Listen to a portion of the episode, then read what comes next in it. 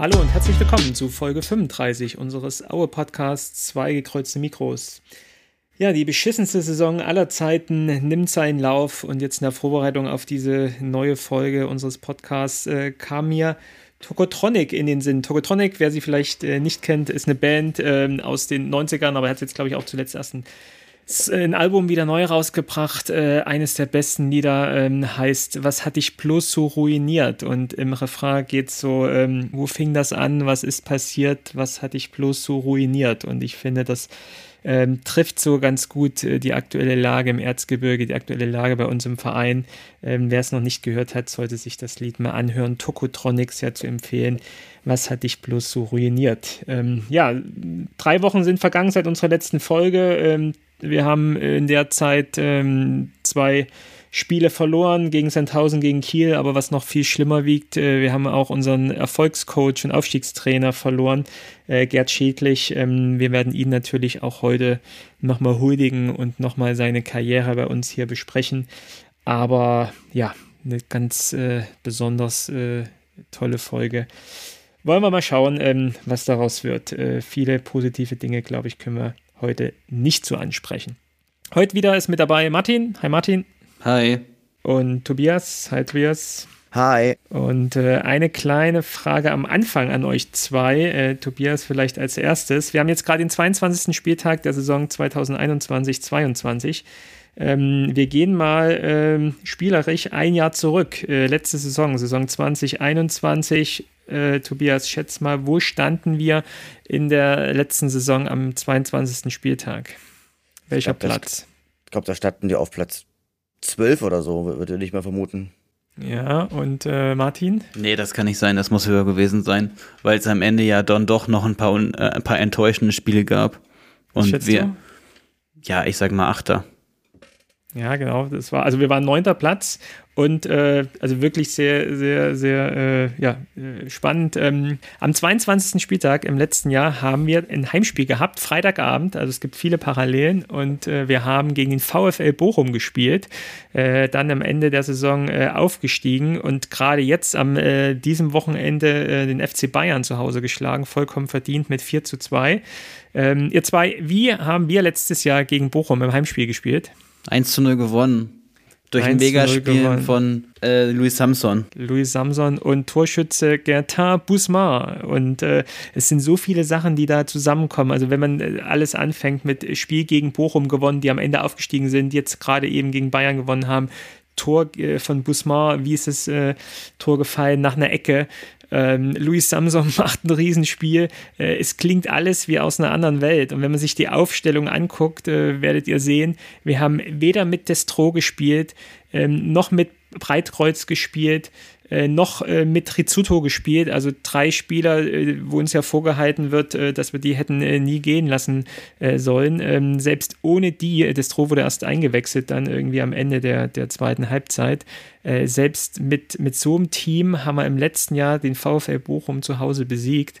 Und ja, nur zwölf Monate später sind wir Vorletzter. Ähm, wir nehmen jetzt Sonntagabend auf. Heute hat Ingolstadt gegen Sandhausen unentschieden gespielt, was ganz gut war, dass wir nicht dann Letzter geworden sind und liegen ja relativ abgeschlagen mit 15 Punkten auf dem vorletzten Tabellenplatz. Alles nicht so schön und ähm, ja, beschreibt die aktuelle Situation, glaube ich, so ganz gut. Wir wollen aber starten, äh, glaube ich, mit dem ja, Thema, was uns in den letzten ähm, zwei Wochen ähm, ja, äh, einfach äh, neben dem Spielerischen, glaube ich, so betroffen hat, nämlich das geht um den Tod von Gerd Schädlich. Unser Erfolgstrainer hat gesagt, unser Aufstiegstrainer 2003. Wir haben ihm viel zu äh, verdanken und ähm, ich glaube, man kann ja äh, mit Fug und Recht behaupten, dass wir ohne ihn, haben ja viele auch gemacht, äh, nicht in der zweiten Liga, ähm, in die zweite Liga gekommen wären, uns über mehrere Jahre in der zweiten Liga ähm, hätten halten können. Tobias, du hast dir mal ein paar Gedanken gemacht, bzw. ein paar Facts herausgesucht, um nochmal an ihn zu erinnern. Genau, Gerd Schädlich, unser eigentlich der Königsmacher bzw. der Geburtshelfer des, des Auer ist geboren am 30.12.1952 in Rudewisch und starb am 29.01.2022 im Alter von 69 Jahren. Er war ein besonderer Trainer, der es vermocht hat, mit eigentlich vielen Mannschaften oder mit drei Mannschaften, die finanziell wahnsinnig unterlegen waren und auch nicht die besten Mannschaften zusammen hatten, trotzdem immer wieder äh, aufzusteigen und auch äh, die Leute dort, dort zu halten. Beispielsweise mit dem FSV Zwickau, wo, wo er vom 1.1.91 bis zum 11.12.1996 Trainer war und 208 Spiele gemacht hat. Nicht zu vergessen war natürlich seine ganze Zeit vom 1.7.1999 bis zum 31.12.2007, wo er nach 300 Spielen sozusagen, wo er mit Aue aufgestiegen war und wo er mehrfach auch die Klasse gehalten hat, letztlich gesehen äh, auch seinen Hut freiwillig genommen hat, weil er merkte oder weil er glaubte, die Mannschaft nicht mehr erreichen zu können. Außerdem äh, war er auch noch, ist er auch noch mit Chemnitz aufgestiegen, wo er vom 1.7.2008 bis zum 6.2013 an 195 Spielen an der Seitenlinie stand und ebenfalls von der Regionalliga in die dritte Liga aufgestanden ist. Insgesamt aufgestiegen ist. Äh, aufgestiegen ist, ja, Entschuldigung, äh, aufgestiegen ist. Insgesamt war, jetzt, war er durchschnittlich dreieinhalb Jahre Trainer, was natürlich im Wesentlichen auch zeigt, was er eigentlich für ein mega beständiger Typ ja einfach auch war. Und er hat vor allen Dingen auch nur im Osten trainiert, also zum Beispiel in, noch in Krumm-Hermsdorf, bei äh, Stahl Riesa, bei Sachsen-Leipzig, wo, er, wo er für sechs, sechs Spiele Trainer war, in Hoyerswerda und am Ende ist er auch noch in Halle äh, ja, Scout gewesen. Und was Schädlich so ausgemacht hat, ist erstens, dass er ein gutes Auge für Spieler hatte, ähm, dass er aber auch, ähm, ja, auch Spieler auch gut erreichen konnte. Und viele sagen, beispielsweise der Zürich sagte, dass er natürlich auch da wie, wie ein Vater zu ihnen war. Und so gelang es ihm eigentlich aus Mannschaften echt echte Einheiten zu formen, die auch gegen, ja, taktisch und technisch und finanziell weit überlegte Gegner eigentlich immer zu bestehen wussten. Und das ist, ähm, er verkörpert das, was eigentlich Erzgebirge Aue heute ausmacht, nämlich Bodenständigkeit und Leidenschaft. Und insofern, insofern kann man auch sagen, ohne ihn wäre Aue vermutlich immer noch in der, in, in der Fußballprovinz und nicht mehr im äh, bezahlten Fußball unterwegs. Insofern, lieber Gerd Schiedlich, schicke ich dir auch im Namen des Aue-Podcasts an dieser Stelle ein letztes Glück auf. Schön gesagt, Tobias. Äh, vielen Dank. Äh, ja, also für mich war es ja auch ein ganz, ganz besonderer Trainer. Ich hatte ja auch schon vorher noch mal so ein paar äh, mitbekommen, aber das war natürlich äh, auch natürlich durch seine Erfolge einer, der immer in Erinnerung blieb. Ähm, nicht nur durch seine, durch seine, ähm, durch seine trainerischen äh, Leistungen, sondern auch äh, als Typ fand ich ihn halt auch so besonders. Also wenn man ihn sich noch mal in Erinnerung ruft, ist er halt auch so aus der, aus der Zeit gefallen. Also in ihn kann man sich, also ein Trainertyp auch heutzutage nicht mehr vorstellen. Und dann muss man sich fragen, warum ist das eigentlich der Fall? Ja? Und äh, was macht einen guten Trainer aus? Und was mir dann auch immer so gefallen hat, war so ein bisschen seine mürrische Art. Äh, irgendjemand hat auch mal getweetet jetzt in den letzten zwei Wochen, glaube ich, dass man ihn nie, nie lachen äh, sehen hat, nie lächeln sehen hat. Aber äh, das war er, glaube ich, so vom Typ her. Und wenn man dann ja auch nochmal jetzt so ein paar U-Töne von ehemaligen Spielern dann so hört, glaube ich, muss das auch trotzdem ein, ein, ein, cooler Typ gewesen sein, der aber auch immer gut trennen konnte zwischen privatem und, und geschäftlichen äh, dann im Verein. Ähm, also ich glaube, es war schon ein, ein, sehr umgänglicher Trainer, äh, der sich aber trotzdem auch durchsetzen lassen konnte und trotzdem halt auch eine große Fußballleidenschaft dann an den Tag legen konnte. Ähm, aber halt auch so seine Art, dann mit Medien umzugehen und auch wirklich seine eher zurückhaltende Art, sich nicht in den Mittelpunkt stellen zu wollen, ist halt auch so heute nicht mehr denkbar oder von den, von den wenigsten irgendwie äh, wahrnehmbar. Ähm, deswegen ja, einzigartig und wird uns immer in guter Erinnerung bleiben. War wahrscheinlich auch, äh, Martin, dein erster Trainer in Aue, den du gesehen hast, oder? Als du äh, zuerst äh, nach Aue kamst? Als das erste Mal nach Aue kamst? Nee, das war ja viel später erst. Aber ich meine, ich habe trotzdem halt ein gewisses Bild von ihm so durch den durch den, ja, durch die Berichterstattung in Medien. Also ich meine, das ist das erste Mal, dass man Aue halt groß überregional wahrgenommen hat, so nach dem Zweitliga-Aufstieg und dann lief es ja auch einfach ständig irgendwo auf Premiere oder auf, auf DSF. Ich meine, so, die Zweitliga war ja damals auch noch ein bisschen anders als heute. Also es, ich kann mich jetzt auch nur an zwei Anstoßzeiten erinnern zum Beispiel. Ne? Das war irgendwie sonntags um, um drei und weiß gar nicht, die Freitag-Anstoßzeit war, glaube ich, äh, 18 Uhr, oder? Also auch ja, die, 18 Uhr, glaube ich. Ja. Die Anstoßzeiten wurden ja auch ähm, geändert. Und das Montagsspiel, das Montagsspiel, das gab es natürlich auch schon. Mhm. Aber es so, ich glaube, dass man das ja schlecht vergleichen kann, aber so, ja, Thomas, Thomas Bobel, äh, Sergei Zuri, und und äh, Jörg Emmerich und und Gerd Schädlich, das sind so die das sind so die Namen, die ich so also das sind so meine ersten Erinnerungen überhaupt an Auer Fußball, den ich dann so im Fernsehen gesehen habe, ne? Und natürlich ja. immer die Leute mit den Verfahren im, im Hintergrund. Das war ja früher auch immer auf jedem, auf jedem Spielbericht zu hören.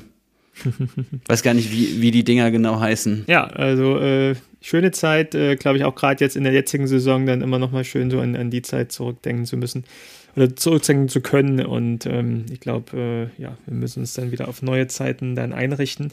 Was ich nochmal rausgesucht habe äh, zu Gerd Schädlich, äh, weil mich das dann auch nochmal immer besonders interessiert, so, so ehemalige oder Trainer, äh, wie haben die denn als Spieler agiert? Und da habe ich mal rausgesucht, äh, hat in, also kommt ja aus Rodewig, aus dem Vogtland, äh, bei mir um die Ecke und hat auch in Rodewig das Fußballspielen gelernt ist dann auch mit 16 äh, zu, ähm, also dann weitergewechselt nach Kaiserslautern, nach zum, zum FCK, zum, äh, nach Karl-Marx-Stadt und ist dann auch in die, in die Männermannschaft gekommen, hat mit 20 dann auch das erste äh, Spiel gemacht ähm, in, der, in der Oberliga, hat dann aber nur in seiner äh, vierjährigen Oberliga-Karriere äh, doch nur 25 Spiele gemacht und hat ein Tor geschossen das tatsächlich in seiner ersten Saison auch gleich äh, mit 20 äh, 1972. Ähm, das äh, wollen wir raten? Nee, ich sag's euch gleich, da ne? kommt ja wahrscheinlich eh nicht drauf. Gegen Rot-Weiß Erfurt hat er sein einziges äh, Oberligator gemacht und musste dann leider aufgrund von Verletzungen ähm, schon im Alter von ähm, 24, 25 seine aktive Fußballerkarriere beenden. Und dann ging aber auch relativ schnell schon seine Trainertätigkeit los, dass er dann auch beim, beim FCK dann schon ähm, einige, ich glaube, Jugendmannschaften übernommen hat und dann auch mit Krumm-Hermersdorf so in der Erzgebirgsgegend dann auch schon äh, losgelegt hat mit den Männerbereichen, auch schon sehr erfolgreich, äh, wie du schon gerade gesagt hattest, Tobias. Äh, ja. Zum Beispiel auch das, das äh, ja, Dorf Krumm-Hermersdorf in die, in die zweite Liga ähm, gebracht hat. Und ähm, ja, das, ähm, du hast jetzt, äh, sagen wir mal, die, die großen Trainerstationen äh, aufgezählt äh, mit, mit Zweitligisten nach der Wende, aber ich glaube, was er in Krumm-Hermersdorf geschafft hat, äh, da war er auch mehrmals Trainer, habe ich bei Wikipedia nachgelesen. Das war auch schon äh, relativ einmalig und was wohl auch besonders ist, das macht ihn auch sehr sympathisch. Ähm, es gab wohl Saisons, da hat Krumm-Hermersdorf wenig gewonnen, aber wenn sie gewonnen haben, oder gegen wen sie auf jeden Fall immer gewonnen haben, war gegen Zwickau, Sachsenring Zwickau. Und das macht es dann schon wieder äh, ganz, ganz sympathisch. Ähm, das äh, wird auf jeden Fall immer wieder bei diesen Wikipedia-Einträgen immer wieder äh, betont, ähm, dass gegen Zwickau auf jeden Fall wieder gewonnen wurde. Ja, deswegen schließ, wir schließen uns an. Glück auf, Gerd, alles Gute. wir werden dich in guter Erinnerung behalten. Dann gehen wir doch mal etwas ins Tagesgeschäft. Und ich hatte es vorhin schon gesagt, äh, zwei Niederlagen seit der letzten Podcast-Aufnahme ähm, in Sandhausen 2-0 verloren und jetzt auch in einem äh, ja, auch unfassbaren Spiel gegen Kiel zu Hause verloren. Fangen wir mit dem Sandhausen-Spiel an, um das grob zu analysieren. Ähm, Martin, du warst ja da in Sandhausen. Kannst du mal einen kurzen Spielbericht geben oder auch das Ganze drumherum? Wie war es für dich da in Sandhausen beim Spiel dabei gewesen zu sein? Ja, also ich war ja erstmal schon auch um, ähm, am Freitag schon, bin schon Freitag angereist, hatte Urlaub und war noch bei einem anderen Spiel am Freitag. Und deshalb war es halt Samstag ein bisschen entspannter, als, äh, sagen wir mal, jetzt um 4 Uhr nachts irgendwie los, Wurst zu fahren, sondern ja, so ein bisschen halt auch entspannt am Tag selber um, von um die Ecke anzureisen und dann äh, ja, war ich auch erst relativ äh, spät am Stadion, habe vorher noch ein, ein anderes Spiel gesehen, war vorher noch bei Astoria Waldorf. Das ist ja auch der Heimatverein von Dietmar Hopp und äh, die spielen im Dietmar Hopp Sportpark. Ja, und dann ähm, ja, habe ich mich, mich mit dem äh, Stefan da auch, äh, also den habe auch den Stefan getroffen, den ich ja schon aus dem Vorgespräch kan kannte und äh, habe mich ein bisschen mit den Kollegen vom Hartwald Hörfunk unterhalten und ja, um es ehrlich zu sagen, ich hatte gar keine Erwartungen an dem Tag. So, das, das konnte in beide Richtungen geben und es ist halt genau in die Richtung äh, gegangen, ja, die, die zu befürchten war, oder die nicht die zu befürchten war, sondern die es halt sein konnte. Und ich glaube halt insgesamt so, dass schon ziemlich, schon ziemlich ernüchternder Auftritt. Wobei man natürlich jetzt äh, sagen kann, ja, dass das eigentlich das Spiel ziemlich offen war bis zum Elfmeter. Also der Elfmeter, der kurz vor der Halbzeit gegeben wird, was auch, äh, wenn man sich in den Fernsehbildern das ansieht, ein klarer Elfmeter ist. Also im Stadion habe ich es nicht gesehen. Das hat auch äh, Stefan neben mir nicht gesehen. Das kannst du einfach im Stadion auch von der Tribüne kaum, kaum erkennen. Also für mich sah es eher so aus, als hätte er ihn halt äh, zur Ecke geklärt und ich wäre jetzt auch nicht auf die Idee gekommen, dass er da irgendwie mit der Hand dran war und so, so, so in den Fernsehbildern sieht das da so ein bisschen so aus, als ob das aus, so aus der Drehung heraus passiert. Und naja, aber, man kann. Aber, aber, Aber für dich war es ein Elfmeter? Habe ich das richtig Man kann ihn klar geben, klar. Also wenn du das im Fernsehen siehst, ist das doch eindeutig, dass das, Nein, dass das, ja, dass das, dass das nicht, dass der Arm da nicht hingehört. Also ja, aber wo, ich, aber, aber, aber wo gehört denn ein Arm ja, hin bei einem eine, Luftkampf nach einer ewige, Ecke? Das, das ist die ewige ist, Diskussion. Ja, das ist die ewige Diskussion. Aber so ist halt die Regel. Und mir ist das hundertmal lieber, wenn es halt eine klare Regel gibt, die dann auch beschissen ist, aber halt gleichmäßig ausgelegt wird. Das Problem ist doch, eher, das, das ist, Problem ist ja, ist ja richtig, dann müssen sie es halt auch durchziehen. Ja, also dann, ja, also, dann ja. sollen sie halt die, dann sollen sie halt die Regel machen und sagen, jegliches, jegliches Ball an Hand im Strafraum ist Elfmeter. Ja. Und es, es, es, es nervt mich zwar auch dann, aber äh, um das wieder rauszuholen, aber dann müssen sie halt auch diesen Elfmeter gegen Dresden dann genauso pfeifen. Ne? Das ist dann genauso, äh, wieso, äh, wieso, wieso springt da der, der Ball an die Hand und wieso gibt es da keinen Elfmeter? Äh, da gehört die Hand auch nicht hin. Also ich finde, das war, das war so ein typisches Beispiel, wie die Frage dann, also wenn das ein Elfmeter ist, wie soll sich bitte ein Abwehrspieler in dieser Eckballsituation ja, mit verhalten? Den, mit den, den, Händen hinterm Rücken. Ich weiß, es ist, ja. es ist eine ewige Debatte und es ist auch klar, in der Regionalliga kannst du es da nicht pfeifen und da wird es dann mal random genau. gepfiffen und klar, ja. das funktioniert halt auch nur, solange du einen Videobeweis hast und es hat ja auch ewig gedauert, wie, wie sich ein Videobeweis da angeguckt hat. Also da habe ich auch schon so gedacht, ja, also aber es ist ja dann auch so, ne, die, der Kölner Keller, der sagt ja nicht, äh, schau dir mal an und dann ist da nichts, sondern es ist ja dann auch, ja, was, was zu entscheiden gewesen. Und ja, auf der, auf der Leinwand stand ja dann auch, äh, ja, Frage, ist Handspiel und nicht Handspiel und Entscheidung Handspiel. Aber ich meine trotzdem, die Diskussion ist halt insofern albern, dass dieses äh, Tor nicht, spiel, nicht, äh, nicht entscheidend für den Spielverlauf ist. Also Aue war doch auch bis zu dem Zeitpunkt überhaupt nicht im Spiel, sondern das war eine, eine Mannschaft, die den Kopf unten hat und äh, die nicht so kämpft, als ob es die letzte Chance ist. Und das, das, das geht nicht in meinen Kopf rein. Und die zweite Halbzeit, die war halt noch viel katastrophaler. Da kam ja gar nichts mehr. Also das, das, ja, das, das, das, das geht irgendwie schwer, schwierig in meinen Kopf rein. Und ich, ich finde auch dann so, also klar, wenn man jetzt vorm Fernseher sitzt, dann hätte ich auch wahrscheinlich gekotzt und würde auch über Testro kotzen und was weiß ich, weil er rum, weil er sich beim, beim Tor freut oder was. Aber also Sibiu Suko und, und Testro haben halt an dem Tag einfach ein äh, Bombenspiel gemacht, so, ne? Und ja, da, da siehst du halt auch, woran es halt, was halt Sandhausen gerade hat, was Aue fehlt, das ist Qualität. Und das, das hat auch, da, da kann man auch immer viel rumlamentieren, aber die Qualität und, und die Einstellung bei unserer Mannschaft, beides zusammen, war einfach an dem Tag nicht vorhanden. Von daher verdienter Sieg am, verdienter Sieg am Ende auch für Sandhausen und ich weiß nicht, könnt ihr euch in eine Chance erinnern? Ich kann mich an keine Chance von Aue erinnern. Also vielleicht gab es ein, zwei, ja, ja, okay, stimmt. Am Anfang gab es eine. Aber in der ersten es, Minute und, und es, aber auch in der zweiten Halbzeit äh, dann nochmal, wo, wo sie dann irgendwie in diesem Fünf-Meter-Raum dann irgendwie ja. den Ball nicht über die Linie drücken können. Ne? Aber ja. das war natürlich, das waren die zwei einzigen äh, Chancen und natürlich war es ein schlechter Auftritt und natürlich haben sie es auch nicht verdient. Da und viel zu, zu wenig an so einem Tag, viel zu wenig an so einem ja, Tag, wenn auch klar ist, dass du mit dem Rücken zur Wand stehst. Also. Ja ja, ich meine, keine Ahnung. Also es ist, was richtig gut war, es war am Anfang ziemlich viel Support von Aue. Also da waren ja auch bestimmt 250, 300 Mann so da und die, die richtig Alarm gemacht haben und am Ende ja auch noch die Mannschaft, ja, also manche Leute auch übelst beschimpft haben und, und, und auch unter die Gürtellinie und so. Und da hat auch einer so ein Interview reingerufen von Hensel und von, von ähm, Menne, die waren ja beide da beim Interview unten und naja, also am Ende jetzt keine, keine schöne, äh, ja, also natürlich auch verständlicher Frust, aber ich weiß es nicht. Also und, mhm. und schön, schöne, äh, schöne, schöne Sticheleien im Stadion. Sandhausen und Aue gegeneinander. Sandhausen Hooligans und Aue Hooligans wurden von beiden Seiten gerufen und so ein bisschen sich gegenseitig lächerlich gemacht. Das ist doch auch ganz witzig. Was ich ein bisschen krass fand, ne, das weiß nicht, ob ihr das mitbekommen habt, aber die Tickets für die Gäste haben 25 Euro gekostet. Was ich einfach eine absolute Frechheit finde. Ich meine, klar, sie konnten nur ähm, Sitzplätze noch verkaufen, weil sie die Rest, weil sie schon ihre 600 Dauerkarten, äh, ihre 600 Stehplatzticket für Dauerkarten Dauerkarten benutzt haben, aber 25 Euro dann für einen Block, der am Ende komplett steht, das finde ich einfach nur eine Frechheit in Sandhausen. Und ich persönlich habe 28 Euro bezahlt, das war halt das, das ist auch schon ziemlich teuer für die zweite Liga, auch wenn das halt ein guter Platz ist und mir auch klar ist, dass die gerade irgendwie Geld verdienen müssen, aber weiß nicht. Ja, das ist wahrscheinlich jetzt überall so dann, ne? dass sie da halt, äh, glaube ich, schon nochmal ein bisschen Aufschlag geben, dass halt irgendwie auf ein paar Euro mehr dann kommen. Aber äh, klar, wenn man sich auch anguckt, 1000 gegen Aue, äh, das ist jetzt auch jetzt nicht irgendwie so ein Ja gut, ich meine, St. Pauli hat ja auch 50 Euro für Aue genommen, ne? aber ich meine, ne, wer es meint, nehmen zu können, der soll es halt nehmen. Ja. Aber ja. ich weiß nicht, habt ihr die Zuschauerzahl gesehen? 3000 irgendwas? Ja, die, die offizielle Zuschauerzahl ist 3246. Mhm. Mhm. Und äh, da habe ich mich auch gefragt, ob die irgendwo beim Mittagessen alle waren, wo die waren. Also das äh, kann nie und nimmer stimmen.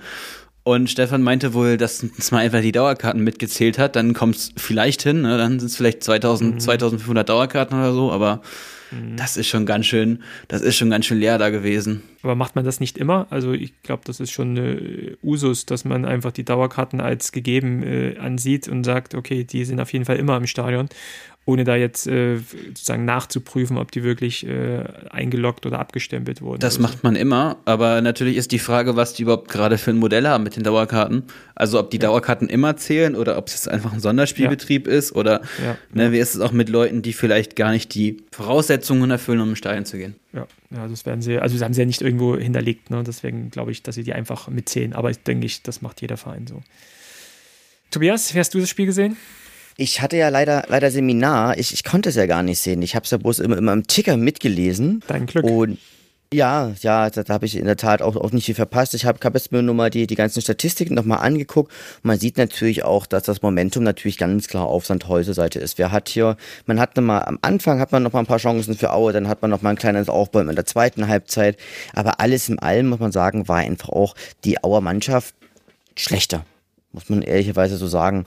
Und du hast halt natürlich, du hast Okorochi, der auf äh, Sandhäuser Seite ein Hammerspiel gemacht hat, du hast einen Sirov, der, der ein Hammerspiel gemacht hat. Also Sandhausen ist einfach in diesem Spieltag die bessere Mannschaft gewesen. Muss man wahrscheinlich so sagen, ähm, und würde ich ja auch dann so mit unterschreiben. Auf der anderen Seite ist natürlich schon äh, so ein Momentum, wenn so ein Spiel Spiel bei 0-0 steht und ein Elfmeter gepfiffen wird, natürlich schon etwas, gerade so vor der Halbzeit, wo das Spiel in eine gewisse Richtung dann gelenkt wird, einfach auch so. Und wenn ich dann halt sehe, was für ein Elfmeter da gepfiffen wurde, war es dann halt schon auch wieder unglücklich für uns, ganz egal, ob wir es jetzt verdient hätten oder nicht. Wenn dieser Elfmeter nicht gepfiffen worden wäre, dann hätte es halt länger 0-0 gestanden. Ne? Und wer weiß, Fußball ist dann immer so, dass du nicht weißt, wie es dann hätte ausgegangen äh, wäre. Ähm, was mich halt dann irgendwie äh, doch auch negativ beeindruckt hat, war, dass in der zweiten Halbzeit wir A halt nichts nachlegen konnten ähm, und B auch gerade nach dem 2-0 dann halt überhaupt nicht mehr gezuckt haben. Ja, und natürlich kann ich mir auch vorstellen, wie es so einer Mannschaft geht, die so eine Niederlagenserie hat, die zum sehr wichtigen Spiel nach Sandhausen fährt, gegen ein paar Ex-Spieler, wo eine Emotion drin ist, äh, wo von außen der Druck natürlich aufgebaut wird, dass man dieses Spiel auf jeden Fall gewinnen muss. Dann so ein Elfmeter halt hingelegt bekommt, äh, mit 1-0 in die Pause geht und in der zweiten Halbzeit dann auch relativ schnell merkt, hier klappt nichts mehr dann äh, halt auch sich wirklich so ergibt und äh, da sagen wir klanglos dann 2-0 zu verlieren, auch ja wirklich äh, verdient 2-0 zu verlieren. Ähm, ja, das war schon ernüchternd, gerade weil man eben gegen Sandhausen spielt und nicht irgendwie bei einem Aufstiegskandidaten, wo man halt sagt, okay, da ist jeglicher Punktgewinn irgendwie glücklich. Da, das finde ähm, ich aber ein, das finde ich aber ein schlechtes Argument. Das finde ich aber echt ein schlechtes Argument, weil ja gerade gegen kleine Teams hat sich auch schon häufiger schwierig get schwer getan und es, das Problem ist halt nur in dieser Saison, du, du, du gewinnst ja gegen gar keinen irgendwie mal. Genau, ne? Also ja, das eben. ist ja. da, da, deshalb finde ich eigentlich sogar auch, dass das St. Pauli-Spiel Spiel äh, viel entscheidender für die aktuelle Misere. Ja, wenn du das, wenn du das gewinnst, dann gehst du vielleicht auch anders in die Spiele rein danach. Und das, das tut am Ende jetzt noch viel mehr weh, als es, als es schon weh tat an dem Spieltag. Ja, aber solche direkten Duelle, das ist ja dann auch nicht äh, ohne Grund irgendwie als Sechs-Punkte-Spiel dann irgendwie ausgegeben, weil entweder der eine gewinnt und der andere automatisch kriegt Klar. dann gar keine Punkte oder andersherum. Es sind halt schon auch entscheidende Spiele. Das ist so ein Spiel gegen St. Pauli. Das ist äh, mehr oder weniger in der aktuellen Lage äh, geschenkt. Jeder, jeder Punktgewinn ist hier geschenkt und du kannst wahrscheinlich sogar noch ein bisschen Motivation mit rausziehen, weil du halt einen Punkt wenigstens da mitgenommen hast. Also ich glaube schon, dass ich da, da, da, sagen wir, motiviert dann wieder zurückkam das Spiel nach Sandhausen, wie sie da zurückkam, ähm, das war halt äh, schon sehr, sehr ja, einprägsam. Aber das, das sind doch gerade mal die Siege, die du, die du dann auch holen musst, um, um Lebenszeichen zu setzen. Und ich weiß nicht, äh, Sandhausen hat auch vor Weihnachten noch in, in Düsseldorf gewonnen und hätten sie da nicht gewonnen, dann wären sie auch halt richtig, richtig tief ja. drin gewesen. Und ich meine, so, wenn du die, die jetzt anguckst, dann siehst du ja auch, wo es hingehen kann, wenn du mal ein, zwei Spiele äh, ge gewonnen hättest, ja. Also klar, wir reden viel im Konjunktiv, aber ich weiß nicht, so eine Mannschaft, die halt auch einen kompletten Kader getauscht hat, die jetzt nochmal gefühlte 20 Wintertransfers gemacht hat und die, ja. die ist einfach, die ist einfach uns komplett überlegen. Wie kann das sein? Uns komplett überlegen. Ja. Also ja, ein Wahnsinn, ja. Und das ist jetzt auch nicht so, dass sie irgendwo eine Gelddruckmaschine im Stadion rumstehen haben. Schöne liebe Grüße. Ja, genau. ähm, ja, das äh, ändert natürlich schon auch ein bisschen an die letzte Saison, wo wir alle Spiele, glaube ich, alle sechs Spiele gegen die drei letzten Mannschaften da unten in der Tabelle gewonnen haben ähm, da sieht man halt mal, wie es laufen muss und wie du halt als, als kleine Mannschaft, die regelmäßig gegen den Abstieg spielt, ähm, es schafft, eine ruhige Saison zu spielen, dass du halt genau diese Spiele gewinnst. Und dieses Jahr ist es halt so, dass du, dass wir selbst diese Spiele nicht gewinnen, deswegen ja auch zu Recht selbst da unten mit drin stecken. Und die Spiele gegen die Top-Mannschaften, äh, die gewinnen wir auch nicht, so wie du sagst. Und dann äh, sind wir halt bei 15 Punkten, äh, wo wir letztes Jahr äh, zum gleichen Zeitpunkt bei 32 Punkten waren. Also nach dem Bochum-Spiel, wie vorhin gesagt, äh, waren wir auf Platz 9 mit 32 Punkten nach 22 äh, Spieltagen. Also das, das ist dann in den letzten zwölf Monaten so passiert. Ähm, ja, wir gewinnen nicht gegen die Großen, wir gewinnen nicht gegen die Kleinen und das haben wir auch nicht getan jetzt im letzten Heimspiel gegen Kiel am Freitagabend. Und da muss ich natürlich dich fragen, Tobias, äh, was ist an diesem Abend passiert? Ja, an dem Abend ist eigentlich das passiert, äh, das Pech des, des Absteigers ist, ist praktisch passiert. Also wir kommen ja, also es war einfach so, die erste Halbzeit waren wir relativ, unterlegen, sag ich jetzt mal. Wir haben ja sozusagen Finn Bartels, also wir, wir machen, machen da vorne unsere, unsere Dinger nicht und kriegen dann zum Beispiel im, im direkten Gegenzug in der, der 19. Minute durch, durch Finn Bartels einfach so ein Tor einfach auch eingeschenkt. Genau, es war einfach so, ähm, der, das ist ja das war, glaube ich, ein, ein Fernschuss auf das lange Eck und das, wird, das ist dann quasi unverhofft zur Vorlage von Bartels geworden. Das zweite ist dann, dann, dann verpasst auf der Gegenseite auf die Führung in der 17. Minute und dann auch noch ein, äh, ein, ein Eigentor in der 38. Minute durch, durch Sören Gonter. Und man, der kam ja gerade gerade besser ins Spiel, aber da ist Korb auf der rechten Seite durch und äh, sozusagen auf einer Grundlinie bringt er, das, bringt er den Ball zurück äh, und dann schiebt Gonter das Ding ganz, ganz un unglücklich ein. War aber auch ein Bedrängnis. Und dann kriegt in der 42. Minute noch im SUGM einfach nur noch die rote Karte durch ein total dämliches Foul. Ähm, das muss man ganz klar sagen. Ich meine, der geht hier nur von hinten, hinten in die Hacken rein. Also es war, war eine klare rote Karte. Und dann kommen wir in der 79. Minute dann, dann, dann nochmal dran durch, durch ein Tor von Trujic. Und in der 84. Minute, in der, mitten in der ersten Aktion, macht Hochscheid sein Tor. Nur und nur damit wir dann in der 90. Minute doch wieder das, Gegen, das Gegentor bekommen. Also in der zweiten Halbzeit hat ja, äh, hat ja Kiel gar nichts mehr für, für, für das Spiel gemacht. Und, das, und trotzdem verlierst du dann am Ende einfach, einfach, einfach so ein Ding. Und man muss halt wirklich sagen, die Stimmung im Stadion, die lag halt eben wirklich da nieder. Die lag halt wirklich, wirklich, wirklich da nieder. Und ähm, das, ich, ich hatte ja, hat ja in unserem Community-Chat ja den Begriff dystopisch verwendet. Ähm, na, nach dem 2 zu 2 kam noch, kam noch mal ein bisschen Stimmung auf aber ähm, nach dem nach dem 2 zu 3 dann wiederum ähm, war, lag wieder alles ja, da, da nieder. Und ich glaube, die Menschen im Erzgebirge oder die Menschen, die, die im Stadion waren, mit denen ich gesprochen hatte, die haben sich einfach auch bei dem Abstieg schon abgefunden. Denn man muss, man muss es erstmal ganz klar sagen, von den, von den Seiten kam ja überhaupt gar nichts, sage ich jetzt mal. Da kam ja kaum eine äh, vernünftige Flanke. Ich schau mal ganz kurz nach den, nach den, nach den Zweikampfwerten. Na, das heißt also, Kiel hat, hat am Ende zwei, zwei große Chancen, ähm, macht die, macht die natürlich oder trifft einmal sozusagen ähm, auch, auch das Außen, also den, das Gebälk. Ja, und auch das Passspiel. Das Passspiel ist eine einzige Katastrophe gewesen. Also es gab mal, ich habe mal geguckt, lange Ballstaffetten über drei, vier, fünf Stationen, die waren wirklich die absolute Seltenheit. Und da muss man letztendlich auch sagen, es wird am Ende nicht für den Klassenerhalt reichen. Also es war auch so, äh, ich glaube, Martin, du hast ja auch irgendwie getwittert, irgendwie so äh, sinngebend oder so, so, so, so, so beispielhaft für die ganze Saison, was uns halt widerfährt. Ne? Und das ist natürlich der Großteil ähm, äh, selbst verschuldet, weil wir es einfach äh, taktisch und auch spielerisch einfach nicht können, tatsächlich. So, so hat, muss man es ja eigentlich einfach sagen. Aber selbst die, die, die Momente, wo wir haben, reicht es nicht, um gegen einen Kandidaten, der auch mit unten drin steckt, irgendwie wenigstens glücklich irgendwie dann einen Punkt zu holen. Und wo man auch sagen muss, Ähm, es lag auf keinen Fall am, am, am kämpferischen ähm, Aufbegehren von Aue am Freitag, sondern man hat ja wirklich alles getan und gewollt. Gerade was soll noch passieren für uns, ähm, dass wir in dieser Lage irgendwie so einen so so ein, ähm, so ein Gegner bekommen? Freitagabend, äh, wir können das Stadion relativ voll machen. Ähm, es schneit, ähm, was soll noch passieren? Ja? Und äh, was passiert in den ersten 45 Minuten? Wir sind heillos unterlegen, äh, ohne dass der Gegner groß was machen muss. Ja? Aber selbst, selbst das, ähm, was er macht, reicht dafür, um mit 2-0 ähm, in die Pause zu gehen und nur noch äh, gegen 10 Mann spielen zu müssen durch eine eigene äh, Blödheit äh, von, von Aue. Ähm, das manchmal kommt man aus dem Kopfschütteln nicht mehr raus und sagt, was soll uns noch passieren? Und die Hoffnung schwindet natürlich total. Also ist bei mir auch tatsächlich jetzt bei äh, Gen 0, weil man sich da die Frage stellen muss, gegen wen willst du noch gewinnen oder wo willst du noch deine Punkte holen? Ja, und das ist für mich auch tatsächlich relativ aussichtslos. Martin, siehst du noch etwas Hoffnung? Ja, also erstmal, ich hatte äh, Erzgebirge ohne Nutshell getwittert, ja, also auf den Punkt gebracht. und ähm, exemplarisch mal zwei Headlines von der freien Presse. Starker Aufrulat, bitteres Ende. Und die Kieler Nachrichten dazu. Otschi rettet ihren Holstein-Kiel-Sieg in Aue. Otschi äh, ist anscheinend der Spitzname von Otschi dem. Ried. Hm?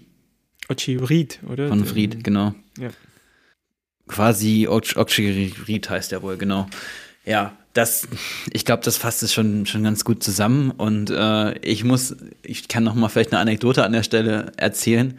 Ähm, ich habe das, habe die erste Halbzeit gesehen, habe halt äh, bisschen Sport dabei gemacht und dachte mir so, oh, es passiert eh nichts mehr, jetzt kannst du auch schon mal früher duschen gehen, ja, und äh, ging, geh duschen, komm wieder, es steht 2 zu 2. Dachte so, okay, was ist, denn, was ist denn da los? Und ja, gerade wieder eingeschaltet und dann äh, fiel halt dieses bittere 2 zu 3. Aber ich meine, äh, Thomas, du hattest das am Freitag auch schon gesagt. Ja, was bringt dir ein Punkt? Ein Punkt reicht ja auch. Ja. Von, zum, ja. zum Ster ist, ist auch zum Sterben zu viel und zum Leben zu wenig. Also ich meine, klar, heute haben wir irgendwie einen, einen Depri-Tag, aber ja, hast du schon gut zusammengefasst. Gegen wen willst du gewinnen, wenn nicht mal so ein Heimspiel und dann, dann das dass du mal jetzt auch für gegen Düsseldorf oder gegen Paderborn irgendwie äh, bisschen Hoffnung schöpfen kannst. Du hast jetzt zwei Auswärtsspiele in Folge, ne? Das, ja, das, mhm. das.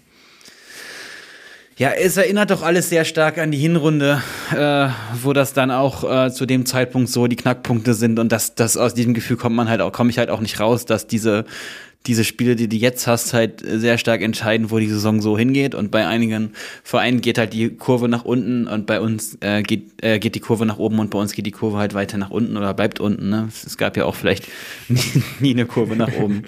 genau. Ja, ja, das äh, ist halt auch, weil man einfach sieht, ähm, bei den anderen ähm, Mannschaften drin funktionieren langsam auch gewisse Dinge. Ja? Ingolstadt äh, holt Punkte, Sandhausen gewinnt ein Spiel nach dem anderen, äh, Düsseldorf gewinnt heute gegen Schalke. Ähm, nur wir bleiben da unten hängen und verlieren unsere Spiele äh, in der Reihe. Ähm, das gibt einfach äh, wenig Hoffnung. Aber ja, dieser, dieser Abstieg, ja, wie gesagt, also ich habe das Gefühl eigentlich seit dem, seit dem St. Pauli-Spiel. Also das, das ist jetzt, das ist, das, das manifestiert, manifestiert sich jetzt schon länger. Ja, aber man stellt sich ja dann immer die Frage nach dem St. Pauli-Spiel, ähm, gehe ich mal von aus, dass viele äh, von Rechnen uns, halt. äh, Aue-Fans, nein, einfach auch äh, gesagt haben, ach guck mal, die können ja. ja. spielen und guck mal, das ist jetzt das Spiel nach der Winterpause. Ähm, jetzt wissen sie, worum es geht. Äh, wir haben beim Tabellenführer, der bisher alles gewonnen hat, äh, einen Punkt geholt und hätten fast äh, dort gewonnen. Äh, jetzt wissen sie, worum es geht und äh, jetzt geht's voran und vielleicht auch die, die Transfers äh, mit, mit, äh, mit Owosu vorn drin, äh, das sieht doch ganz gut aus, äh, was er da macht ähm, jetzt geht's voran. Und mit so einer Motivation ist man dann in die nächsten Spiele gegangen. Also nach dem St. Pauli-Spiel hätte ich jetzt nicht gedacht, äh, wenn wir das Spiel nicht gewinnen, dann gewinnen wir gar nichts mehr, sondern das war eine gewisse Motivation dann zu spüren. Und dann verlierst du halt jetzt irgendwie äh, wieder drei Spiele nacheinander. Sang- und klanglos halt auch gegen Mannschaften, die unten drin stehen. Ähm, das ist schon ja, sehr ernüchternd die ärmste Sau von allen für mich ist ja irgendwie auch Mark Hensel, der sich ja auch immer wieder vor die Presse natürlich stellen muss, auch als Teamchef in der Pressekonferenz dann immer noch äh, versucht mit Floskeln vor dem Spielen äh, irgendwie Mut zu machen und, und, und kämpferisch aufzutreten und sicherlich das Ganze auch in der Kabine zu seiner Mannschaft auch sagt, ähm, ähm, aber nach den Spielen natürlich auch immer wieder vor die Kameras treten muss und das irgendwann dann wiederum diese Spiele oder jetzt auch gerade gegen Kiel diese erste Halbzeit irgendwie erklären zu müssen. Ähm, was denkt ihr? Hat er sich, äh, hat sich's austrainiert mit, mit Marc? War es eine gute Lösung? Jetzt rückblickend nach, ich glaube, nach dem siebten Spieltag, achten Spieltag äh, wurde er als Teamchef installiert, ähm, hat jetzt äh, seine 15 Spiele gemacht, ähm, nach einem kleinen Zwischenhoch im Herbst äh, dann doch aber sehr, sehr viele Spiele verloren. Ja, rückblickend gesehen, war es eine gute Lösung, die wir da gemacht haben? Äh, was denkt ihr? Ich sehe das ambivalent. Also auf der einen Seite natürlich hat er sehr, sehr viel Kredit bei Fans und das ist natürlich auch ein Problem, dass man eine emotionale Entfremdung zwischen Verein und Fans ja auch unleugbar auch ja hat. Also das, das, das hat ja also es, es gab ja einfach Zeiten, wo, wo, wo Fans und, und Mannschaften eine Einheit waren und das fehlt in Aue und das war vielleicht auch einer der Hintergedanken und ich sehe so ein bisschen, er hat irgendwas, also er konnte was stabilisieren, zum Beispiel zwischen, ähm, zumindest zwischenzeitlich, aber über die Stabilisierung hinaus hat es halt nicht funktioniert. Er hat ja nicht dann nicht die entscheidenden äh, Spiele gewinnen können, die man jetzt gebraucht hätte, um auch realistischerweise eine Chance auf den Klassenerhalt zu, zu haben. Und ich sehe so ein bisschen das Problem, dass wenn man jetzt absteigt und mit ihm runtergeht, ähm, man ja auch einen Trainer hat, der im Prinzip schon angeschossen ist und dann auch nicht klar ist für mich, ob man äh, damit auch in der dritten Liga erfolgreich sein kann. Oder selbst, also klar, wenn wir jetzt ein Wunder schaffen und noch die Klasse irgendwie halten, dann klar, dann wäre wär sowieso der König in, in Aue, aber ich kann mir halt auch vorstellen, dass man ihn äh, dann in, in kürzester Zeit schon verheizt hat. Und ja, es ist, jetzt steht der Trainerlehrgang an, ne? auch kein gutes kein mhm. gutes Vorzeichen eigentlich. Und ich weiß, worauf du hinaus willst. Ich finde diese Debatte schwierig. Ja, also klar, der Trainer ist immer der Ärmste und der Kader hat die Qualität nicht. Der Präsident äh, hat da auch sicherlich seinen Anteil dran. Und ich glaube aber trotzdem, dass es jetzt gerade auch ein Zeitpunkt wäre, wo man nochmal eine andere Konstellation probieren könnte, auch vor dem Hintergrund, dass man dann vielleicht eine Lösung finden kann und sagen kann, er kann sich doch dann jetzt auf den Trainerlehrgang fokussieren. Mhm. Und er bleibt dann an Bord und ist dann vielleicht sogar nächste Saison dann der richtige Cheftrainer. Und man holt einfach noch jemanden dazu oder man, man gibt einfach dort Chef offiziell mehr das Traineramt oder also diese, diese mhm. Konstellation könnte man ja auch nochmal ändern. Mhm. Auch eine Variante für dich, Tobias? Na, ich denke einfach, dass ähm, er von Anfang an ja eigentlich auch bloß eine Notlösung gewesen ist. Also man muss ja auch bedenken, was dieser Mann eigentlich ja tagtäglich leistet. Der geht ja nebenbei noch arbeiten, der hat eine Familie. Ähm, da ist eigentlich, das ist er, der hat ein Mini, hat ein Mini-Trainerteam zur Verfügung, hat ähm, letztlich gesehen ist das, um es mal ganz hart zu sagen, so eine Art, so eine Art Suicide-Mission. Das muss man, muss man ganz, muss man ganz, ganz klar so sagen.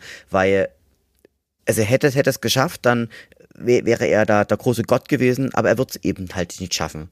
Und ich glaube, ähm, er tut alles, was in seiner Macht steht. Er ist natürlich auch noch ein sehr unerfahrener Trainer, der, ähm, der vielleicht auch sich gegenüber dem Präsidenten da auch nicht unbedingt so sehr gut auch abgrenzen kann.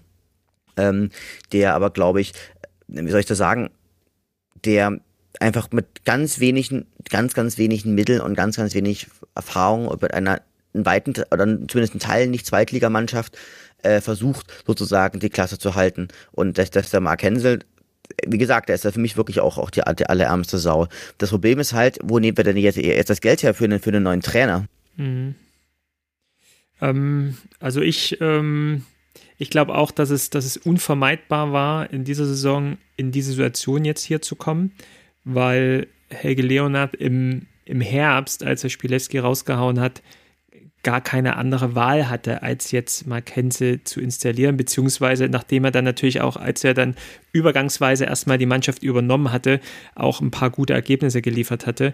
Ähm, ich glaube, der Kredit war einfach da von den Fans und war aber genau im Gegenteil äh, Helge gegenüber entsprechend nicht da. Das heißt, er musste liefern, er musste jetzt eine neue, er musste die, die Trainerposition so besetzen, dass er ähm, die Fans auch wieder hinter sich bekommt. Und da war halt Mark Hensel tatsächlich alternativlos für mich. Und äh, ähm, tatsächlich ist es, ist es äh, wirklich schlimm, ihn jetzt in dieser Situation auch zu sehen, weil er einfach es auch natürlich nicht schafft, diese, dieser Mannschaft irgendwie Zweitliga-Leidenschaft ähm, oder, oder Zweitliga-Fähigkeiten irgendwie innerhalb von ein paar Monaten hineinzubringen. Es reicht halt nicht.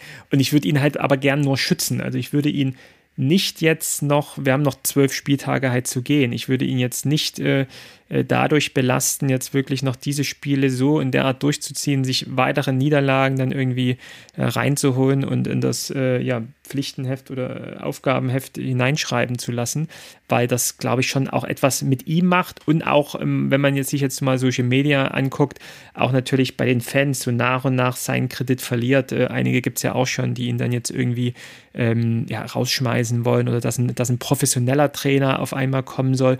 Das ist auch recht, recht unfair, was da einige formulieren.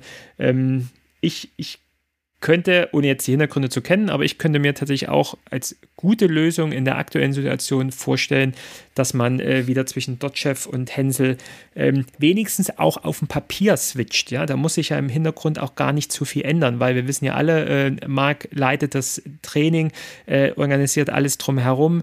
Ähm, Dotchev ist wirklich nur auf dem Blatt Papier für den, für den DFB da, um sich dann nach dem Spiel noch auf die Pressekonferenz vielleicht nochmal zu setzen. Ähm, da kann ja im Zweifel sogar alles passieren, aber auch nach außen hin wird einfach auch Pavel Dotschew überall als Trainer geführt und er wird sich im Zweifel jetzt diese kommenden Niederlagen dann einfach in sein Heft schreiben lassen, ähm, was ihm dann aber auch nichts mehr ausmacht. Aber wir nehmen dadurch Mark einfach sozusagen ein bisschen aus der, aus der Schusslinie.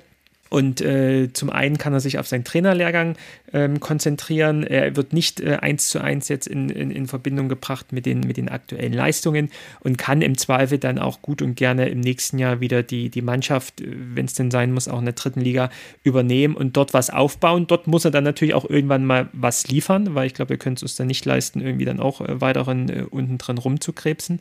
Äh, auch dann ist irgendwann der Kredit äh, bei, bei, bei anderen dann aufgebraucht.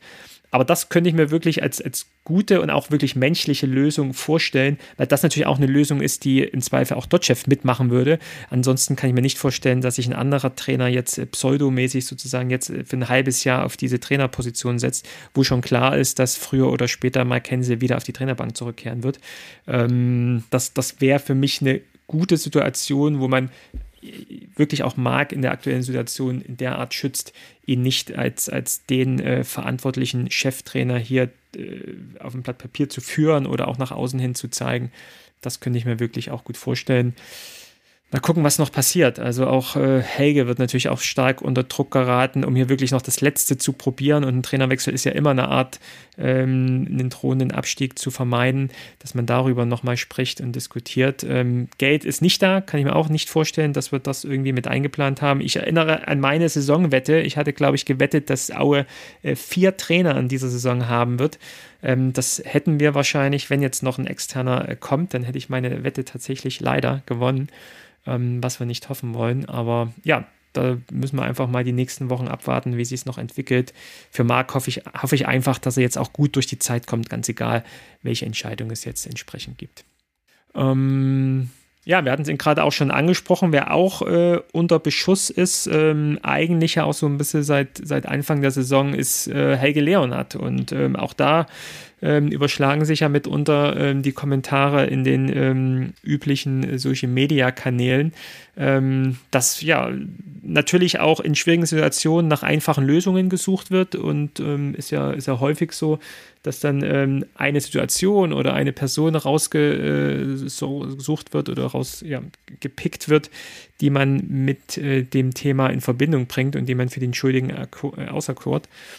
Ähm, das ist hier bei uns häufig in Kommentaren Helge Leonard, der dann eben mit einer Trainerpolitik am Anfang der Saison, mit einer Transferpolitik am Anfang der Saison die Weichen gestellt hat äh, für die ja, aktuelle Saison. Äh, für mich macht man es dann hier etwas einfach, weil da glaube ich es noch viel, viel mehr Faktoren gibt, äh, gerade rund um die Transfers, gerade rund um die Trainerdiskussion, auch mit Dirk Schuster im letzten Jahr. Ähm, aber was denkt ihr denn? Wie, wie, wie, wie nagt das aktuell an Helge, die aktuelle Situation? Auch der aktuelle schon starke Gegenwind im Erzgebirge gegen ihn? Wie nehmt ihr das wahr, Martin? Ja, also ich glaube, dass das eine, dass das ja generell eines der Probleme ist, dass es in Aue keine offene Diskussionskultur gibt und keine, sagen wir mal, keine Öffentlichkeitsarbeit oder auch kein, kein nach inter, also keine, keine vereinsinterne Kommunikation. Also ich meine, äh, jeder, der Vereinsmitglied ist, wann war denn die letzte Mitgliederversammlung? Wann, wann gab es den letzten Mitgliederinformationsabend? Das ist ja alles schon auch sehr, sehr, sehr, sagen wir mal, zweifelhaft. Und ja, dass, dass, dass seine, seine Form der Kommunikation dann über irgendwelche Boulevardmedien ist, ja, das finde ich auch, das finde ich auch mehr als, als schade und ich glaube schon, dass, dass es auch ähm, unter Fans mehr Einsicht gäbe, wenn man mal ein paar Sachen offenlegen würde, zum Beispiel, wie es denn finanziell im Verein aussieht und es wird immer nur angedeutet, dass es dem Verein finanziell ähm, sehr schlecht geht. Also ich meine, wenn er dann in einem Boulevardmedium sagt, wir müssen als alles tun, dass wir die Klasse halten und damit die Wirtschaftlichkeit des Clubs sichern, dann äh, heißt das natürlich durch die Zei äh, dann heißt es natürlich zwischen den Zeilen, dass der Verein ja, kurz, kurz vor, vor, vor, einem, vor, einem, vor einem finanziellen Kollaps steht oder was, ne? Also ich weiß es nicht. Und das, das, das ist doch auch, das ist doch auch eines der Probleme und diese ganzen Personalentscheidungen, dass die halt nie ordentlich erklärt wurden, sondern dass man dann zwischen den Zeilen erfährt, wie die Testro-Geschichte zum Beispiel gelaufen ist und dass, dass da doch sehr, sehr viele Fragen am Ende bleiben, ja. Und, und ich glaube, dadurch, dadurch hat sich Helge Leonhardt auch äh, nochmal besonders angreifbar gemacht. Und am Ende ist es aber so, ne, jeder, jeder weiß, weiß natürlich, was die, die beiden Leonhards-Brüder in den letzten 30 Jahren für, die Verein, für den Verein ge geleistet haben. Und das, das sage ich auch, dass das natürlich eine unfassbare Erfolgsgeschichte auch ist. Aber ähm, ja, im, im Zweifel macht man ja auch die Fehler nicht, äh, im, macht man ja nicht während des Misserfolgs die Fehler, sondern in die Fehler, sondern in Zeiten von größten Erfolg. Und da sind wir auch wieder bei der ganzen Kadermisere, die wir ja auch schon länger besprochen haben, dass man ja jahrelang irgendwo einen, einen überalterten Kader hatte, den mitgeschleppt hat und dann vor der Saison die einen riesen Umbruch versucht hat, der ziemlich schief gegangen ist. Wofür ich auch, ja, würde ich auch Helge für verantwortlich machen, mitverantwortlich machen. Du auch, Tobias? Naja, die, die definitiv mit. Also ich meine, er ist, ist da ja hier, hier, hier der große Macher und er hat sich ja auch für die ganzen Erfolge, die er ja natürlich auch für den Verein geleistet hat, hat er sich natürlich auch ähm, sich auch feiern lassen. Ähm, ist aber anscheinend ja kein guter Krisenkommunikator. Das muss man ehrlicherweise auch dazu sagen. Ich meine, er wendet sich halt nicht an die Fans und er erklärt halt auch, wie wir schon gesagt haben, es erklärt nicht. Also der Mann, neben dem ich saß, der hat halt auch gemeint, naja, es kann sein, dass wir mit dem Abstieg sozusagen in die dritte Liga einfach auch finanziell in, in ganz, ganz schweres, äh, schweres Wasser halt irgendwie kommen. Helge, Helge ist einer, der glaube ich ähm, versucht, ähm, so ein bisschen alles auf Gutsherrenart so ein bisschen so, so zu lösen und halt auch, auch ein bisschen, ein bisschen zu machen und alles möglichst, möglichst viel Macht irgendwie auch auf seiner Position irgendwie halt auch, auch zu bündeln. Das, das hat, das hat eine, das hat eine Zeit lang gut, gut funktioniert, so zum Beispiel auch mit, mit, mit Tedesco und sowas, aber irgendwann trägt halt so ein, so ein Führungsstil einfach nicht mehr. Und man muss natürlich, muss natürlich ganz, ganz klar sagen, ähm, also ich glaube schon auch, dass die Zeit von Helge Leonhardt sich langsam aber sicher dem Ende entgegenneigt. Dann auch immer, dass wirtschaftlicher Erfolg natürlich in einem Profifußballverein auch eng mit dem ja, fußballerischen Erfolg dann eben zusammenhängt. Ne? Und dann kann man natürlich auch in fußballerischen Glanzzeiten äh, einfach Entscheidungen treffen, ähm, wo dann ganz egal auch hinter, nicht hinterfragt wird, ob das jetzt eine gute oder schlechte Entscheidung ist wenn das natürlich fußballerisch dann ähm, dem Ende zugeht, dass es Richtung Abstieg geht, dann wird es natürlich viel, viel mehr hinterfragt. Und weil dann natürlich auch solche einfachen Gleichungen aufgemacht werden mit äh, Testro und Breitkreuz weg äh, und im nächsten Jahr Abstieg, ähm, dann waren das die Gründe. So einfach machen sie es natürlich auch äh, einige. Ähm, das, das hängt natürlich dann auch wieder damit zusammen. Aber ich glaube, auch da stehen wir spannenden Wochen oder Monaten ähm, bevor, stehen uns bevor.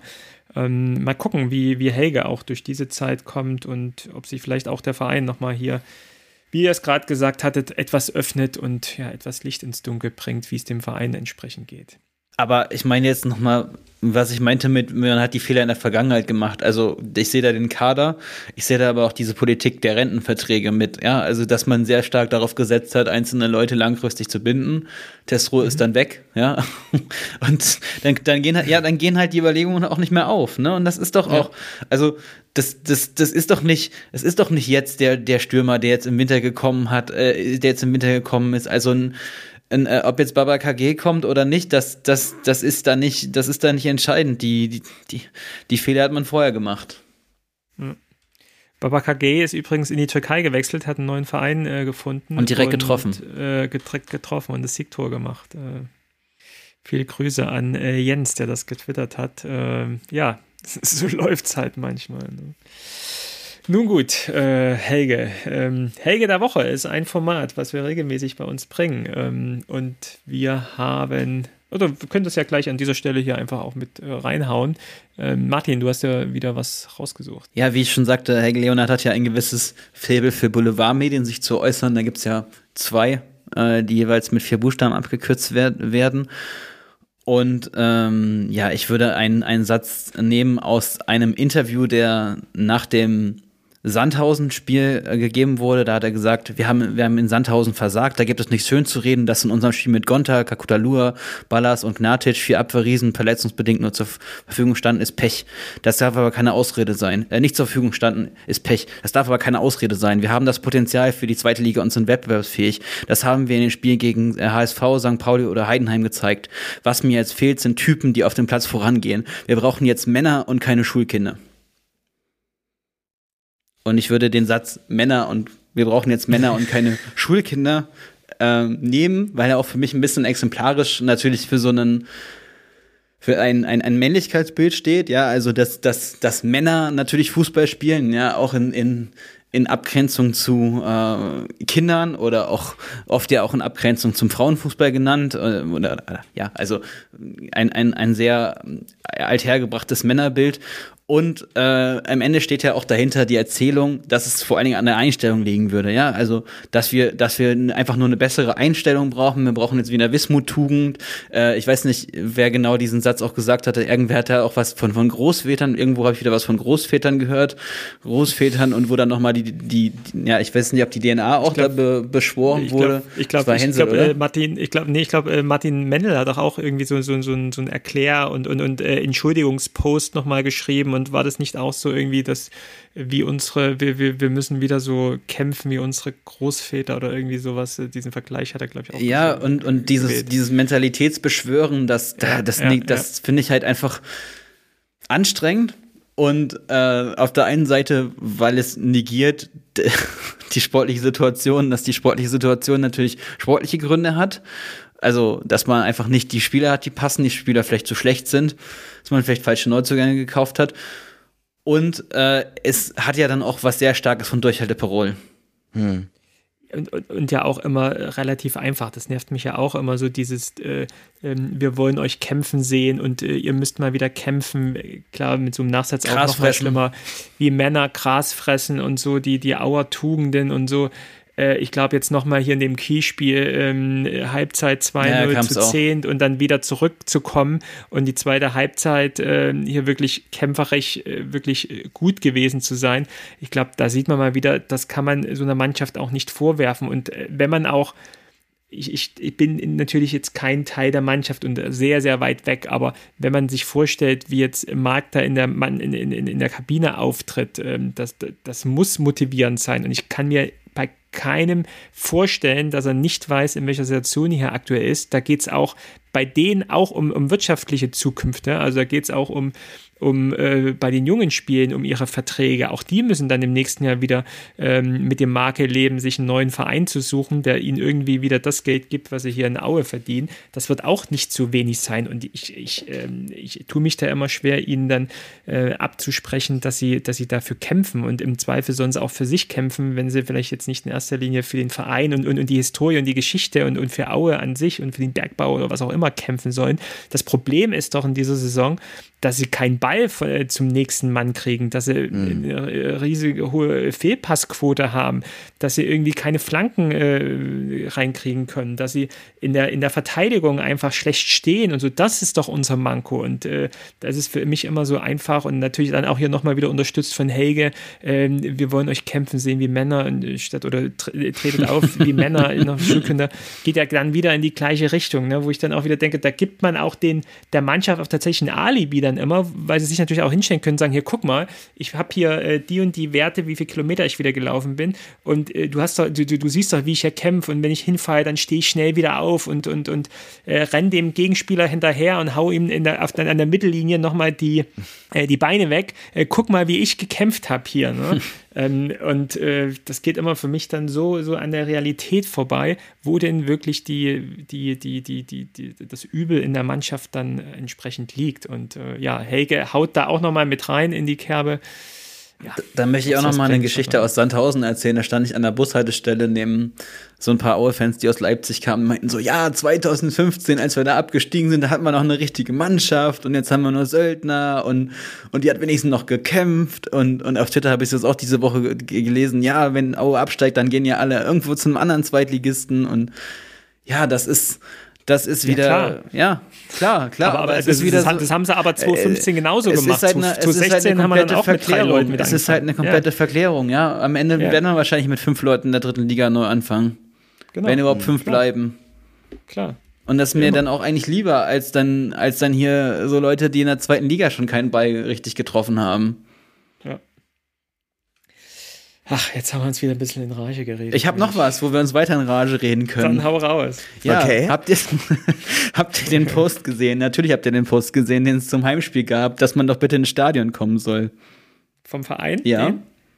Das, äh, in, in, dieser schwierigen politischen Situation? Es ist, 19, es ist 1946, nicht mal 24 Stunden bis zum Anpfiff um, um es endlich einmal klar von unserem Kumpelverein zu sagen, wir sind es leid, einen Teil unserer Fans aussperren zu müssen. Hinter den Kulissen kämpfen wir Woche für Woche dafür, dass wir alle zu unseren Spielen, dass wieder alle zu unseren Spielen kommen dürfen. Im Namen der Mann, äh, des Vereins und der Mannschaft sagen wir darum an dieser Stelle Danke an alle, die uns in dieser sportlich und politisch schwierigen Zeit unterstützen. Und dann darunter Karten für unser Heimspiel gegen Holstein Kiel gibt's im Online-Shop, Online-Ticket-Shop da fällt mir noch eine andere, andere Geschichte ein. Ich war ja äh, mit zwei Bekannten, Namen, Namen sage ich jetzt nicht, so auch, auch beim Spiel, Spiel gegen Kiel. Und die Freundin des Bekannten wies ja sozusagen einen älteren Herrn darauf hin, auf den, auf den Mund-Nasenschutz, denn dass er den dann nicht tragen bräuchte, wenn der Mund-Nasenschutz dann nicht über der Nase ist. die, diese, diese, also da kann man sagen, well, es, es, äh, es ist schnell äh, eskaliert. Also und, und, der hatte dann, der hatte dann noch wirklich irgendwann Prügel angedroht. Also das war echt krass. Also hat er dann immer, äh, du kriegst gleich Papa auf die Schnauze hier, wenn du, wenn du deine, deine Fresse nicht hältst. Ja, so habe ich noch nie erlebt, ja. Musst, du musst zu Hause bleiben, du Buschi. Scheiße. Scheiße. Also, also ich, ich, ich weiß. Die Spaltung ich weiß, im Stadion. Also, ich, also du, ich, du, du, ihr, ihr treibt doch diese Spaltung im Stadion noch voran. Wo Mann. man die Leute noch auf Regeln hinweist. Tobias, Mann. Genau. Echt, Mann. Aber ich, ich, also ich möchte sagen, also ob, ob er jetzt wirklich das mit der, mit der, mit der äh, Pussy gesagt hat, dass das weiß ich, das weiß ich jetzt nicht mehr. Das hast du aber vielleicht der, auch einfach rein, rein interpretiert bei dem ganzen Aha. Bier. Ja, ich, ich so, so, so, so viel, so viel war, war das gar nicht, aber definitiv ja, hat, hat ihr dann tatsächlich auch äh, Prügel angedroht und dass sie doch, doch zu Hause bleiben soll, wenn sie doch bitte, doch bitte Angst hat. Ja, aber ich möchte noch mal gern zu dem, zu dem, zu dem Post zurückkommen. Wir sind es leid, einen Teil unserer Fans aussperren zu müssen. Das ist ja wohl eine komplette Umkehrung der, der Wirklichkeit. Ja.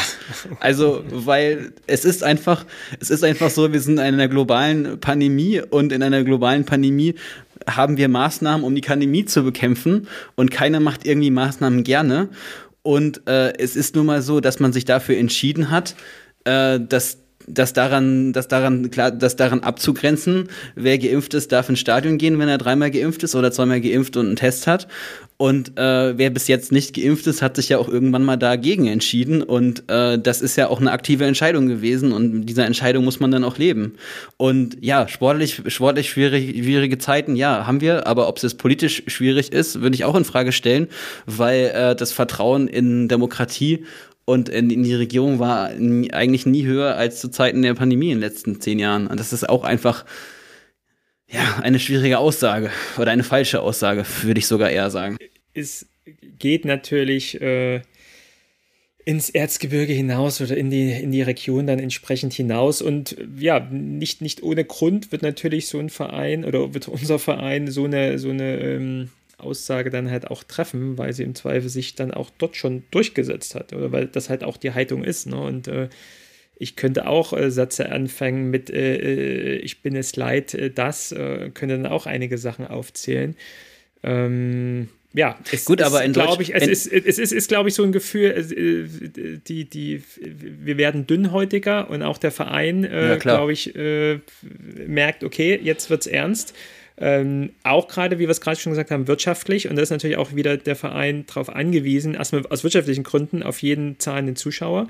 Dann auch der Verein ähm, als Mannschaft oder die, die, die, die, die Mannschaft hat es verdient, äh, jetzt vor äh, vielen Zuschauern zu spielen, weil nur so können wir, glaube ich, dieses Wunder äh, noch schaffen. Und das ist eigentlich eine Aussage, die äh, man hätte vor dem Kiel-Spiel nochmal deutlicher sagen sollen. Äh, auch da haben wir jetzt verloren. Und ich weiß nicht, Tobias, die, die, die Stimmung im Stadion, hast du gesagt, die war so okay. Aber jetzt also am, am, am Fernsehschirm habe ich da jetzt nicht so viel mitbekommen. Und natürlich auch die, die, die ganze Ultras-Szene und die äh, organisierte Support war ja nicht da. Auch, was man auch schön hätte machen können, nochmal so ein Erinnerungsding Richtung Gerd Schädlich, was auch nicht passiert ist. Ähm, was natürlich auch irgendwo hängen bleibt. Ne? Und da muss sich auch jeder hinterfragen, welchen Teil kann er dazu leisten, äh, dass unser Verein die zweite Liga hält. Ähm, und da waren es jetzt halt, wie, viel, wie viele Zuschauer waren es offiziell, Tobias? Was wurde durchgegeben? 4000? Wie viel, 4000, 4000 noch was? Also, aber das, das ja. wirkte weniger. Ja, ja, also ich glaube 4000 in der Pressekonferenz am Mittwoch wurde, glaube ich, gesagt, es wurden aktuell bis äh, zu 4200 Karten verkauft. Ein paar sind dann bestimmt noch dazugekommen am Donnerstag, Freitag. Aber bei so einem Spiel gegen Kiel irgendwie Freitagabend, ähm, wo es um alles geht und wir kriegen 4788. wir kriegen gerade mal 4788 auf dem, auf dem Papier offiziell sozusagen, äh, wer weiß, wie viel drin waren, hin. Das ist halt auch schon ein Armutszeugnis insgesamt von uns. Und das muss man halt auch wirklich auch mal so sagen. Äh, da kann man jetzt die Mannschaft mal komplett außen vor lassen. Das ist auch äh, nicht zweitligareif. Ja, und äh, das müssen wir, müssen wir uns an die eigene Nase fassen. Ja, gut, aber auf die Fans jetzt zu schimpfen, ist auch ein bisschen albern. Also, ich meine, die Leute haben ja ihre Gründe, was auch immer. In, in, in, in, in Sandhausen gab es ja auch Support und der war auch laut und es war auch, es war auch mehr als fünf Minuten lang. Von 200 Leuten. Ja, aber immerhin. Also, weil, wann gab's das, das wann gab's denn das das letzte Mal? Also, ich meine, es gibt halt auch gerade genug gute Gründe, außer dass man sich nicht impfen lassen will, trotzdem äh, nicht mehr ins Stadion zu gehen. Also ich verstehe eigentlich im Prinzip auch jeden, der sagt, ich habe gerade keinen Bock ins Stadion zu gehen. Ja.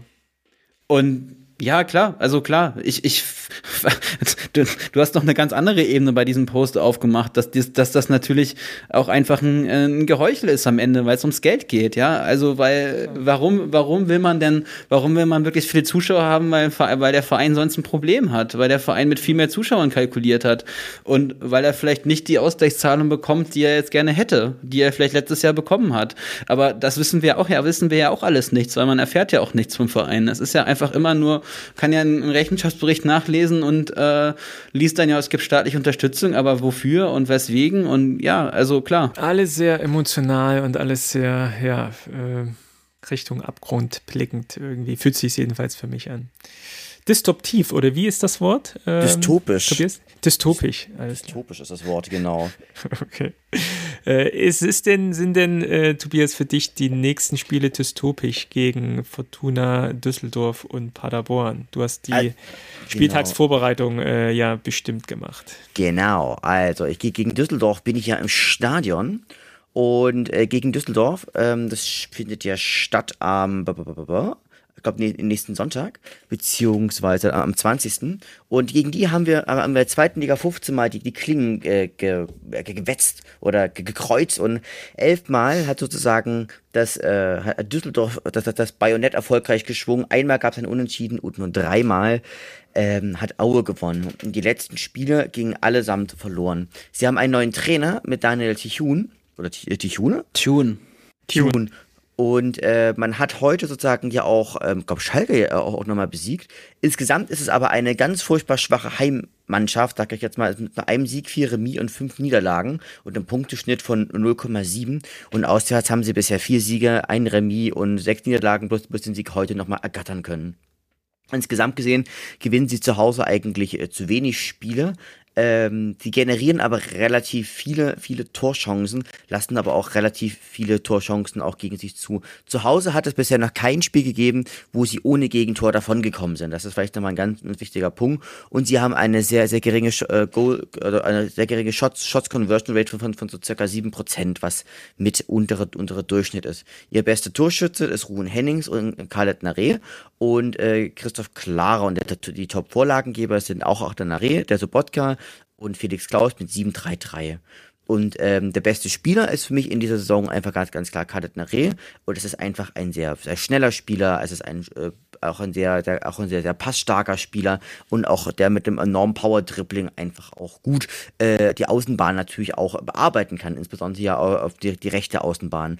Er ist zudem auch ziemlich, ziemlich kräftig gebaut und hat eine sehr hohe Sprungkraft. Insgesamt gesehen eigentlich ein Spieler, der nicht in die zweite Liga gehört, sondern eigentlich das Potenzial auch für, für die erste Liga hat. Ähm, ich bin jetzt mal, ich bleibe jetzt mal in meiner dystopischen Grundstimmung. Ich sage, wir verlieren das Spiel 2 zu 0. Nee, 2 zu 1. Okay. Martin, bist du auch im Stadion eigentlich?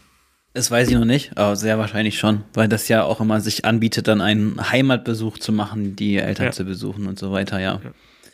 Äh, ich habe mal eine Frage. Äh, vor sieben Jahren hat Aue in Düsseldorf gespielt. Das war mhm. ein Karneval.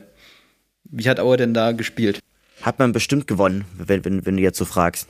Das ist richtig. Kann, kann Kannst du dich auch erinnern daran, wer, wer da der überragende Spieler war? Ich nehme an, Jan Hochscheid. Nein. Nee, nee, nee, nee nicht, nicht, nicht Jan Hochscheid, Mark Hensel. Sieben Jahre. Das war Bobby ja, okay. Wood. Ach, Bobby Wood, Entschuldigung. Ja, das war Bobby Woods bestes Spiel und äh, da gab es noch mal so einen Zwischenhoch. Das ist ja die Abstiegssaison gewesen und das das, das wäre schon cool, wenn das dieses äh, Wochen, das nächste Wochenende nochmal passieren könnte und man dann vielleicht auch nochmal so einen Hoffnungsschimmer hatte, weil ähm, die Saison, die lief ja auch nicht besonders gut und man, hat, man ist ja dann am Ende auch nur ganz, ganz knapp abgestiegen. Ja. Wer ist für dich der Bobby Wood von 2022, Uff. Martin? Tja, Owusu. Wer sonst? Natürlich. Gibt ja, nur noch, gibt genau, ja nur noch einen Stürmer. Aber ich meine, ich meine genau. so, ich kann mit Fortuna Düsseldorf nichts anfangen. Ich mag die auch nicht, habe ich auch schon häufiger gesagt. Und äh, deshalb sage ich natürlich, dass Aue da gewinnt. Ja, also sonst bräuchte ich auch nicht hinfahren. Und äh, ich meine, ich gehe auch nicht irgendwie in ein Spiel rein und denke, ah, heute verlieren wir eh 5 zu 0. Das habe ich eh noch nie gemacht.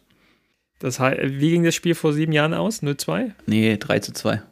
3 zu 2. Ist das auch dein Tipp für dieses Jahr? Ja, das ist mir zu, ist mir zu aufregend. Ich sag mal 0 zu 3. 0 zu 3, weniger aufregend, alles ja. klar. Äh, wir verlieren 2-0, äh, das tippe ich. Ähm, ich kann mich erinnern, jetzt in der, in der Hinrunde war doch auch so ein ziemlich schlechtes Spiel von uns, aber auch ziemlich schlechtes Spiel von Düsseldorf, also insgesamt. Und ich glaube, durch einen Elfmeter gewinnen sie äh, 1-0 im Erzgebirge. Ähm, ja, kann nur besser werden. Vielleicht wird es auch besser dann beim nächsten Auswärtsspiel. Wir können im äh, Westen bleiben, Nordrhein-Westfalen, und fahren dann ein paar Kilometer weiter nach Paderborn. Ähm, da war ich zuletzt ja im Stadion, also äh, im, im, im, Hinspiel mit euch ja gemeinsam, äh, mit der derben 4 zu 1 Klatsche zu Hause. Ähm, was gibt es denn dazu zu sagen, Tobias? Da gibt es zu sagen, dass am, am 25.02.2022 wir um 18.30 Uhr in der Bentele Arena in Paderborn antreten werden. Ähm, 19 Spiele, 10 Siege Paderborn, ein Unentschieden und 8 ähm, Siege für Aue. Also eigentlich ein Gegner, der uns liegt. Die letzten äh, drei Spiele sind aber auch alle allesamt verloren gegangen, unter anderem auch äh, mit 3 zu 8 am 19.05.2021. Man hat mit Lukas Quastenjock einen sehr geilen Trainer, also, also, also jetzt nicht sexuell geil, sondern aber ähm, fußballerisch. Fuß, fußballerisch geil, genau, weil, weil der einfach, weil der einfach für einen schönen offensiven Spielstil spielt. Und es ist, das ist so eine Mannschaft, wo man, wo man einfach sagt, ähm, es ist so, die haben, die haben, sind, sind sehr, sehr, sehr gut gestartet, haben, haben sich jetzt aber eher im oberen Mittelfeld eingefunden. Man kann auch hier sagen, sie sind eine heimschwache Mannschaft. Wir haben nur zwei Siege, drei Remis und sechs Niederlagen. Äh, sind dafür auswärts umso stärker. Da haben sie nämlich sechs, sechs Siege und vier Remis. Genau. Und ähm, wir, können ja mal gucken. Also, sie haben zum Beispiel hier gegen, gegen Werder Bremen haben, haben sie zum Beispiel letztens mal 3, 3 zu 4 verloren. Also, bei Paderborn ist, ist grundsätzlich halt immer auch ein bisschen, bisschen Spektakel. Und man muss einfach auch sagen, sie sind, also die, die Daten, die ich jetzt habe, der, der war natürlich auch noch, auch noch der Sven Michel mit dabei. Aber es ist einfach so, die haben einfach eine, die schießen relativ, relativ viele Tore, nämlich im, im Schnitt meistens zwei. Ähm, die machen circa ähm, 13, 13 Prozent ihrer, ihrer Torchancen und vor allen Dingen auch generieren sie ja auch relativ viele. Und ähm, sie haben eine sehr hohe Variabilität und die meisten Tore, die sie erzielt haben, haben sie tatsächlich mit links erzielt, was, was echt so, was ich, ich, ich ein kleines Novum ist.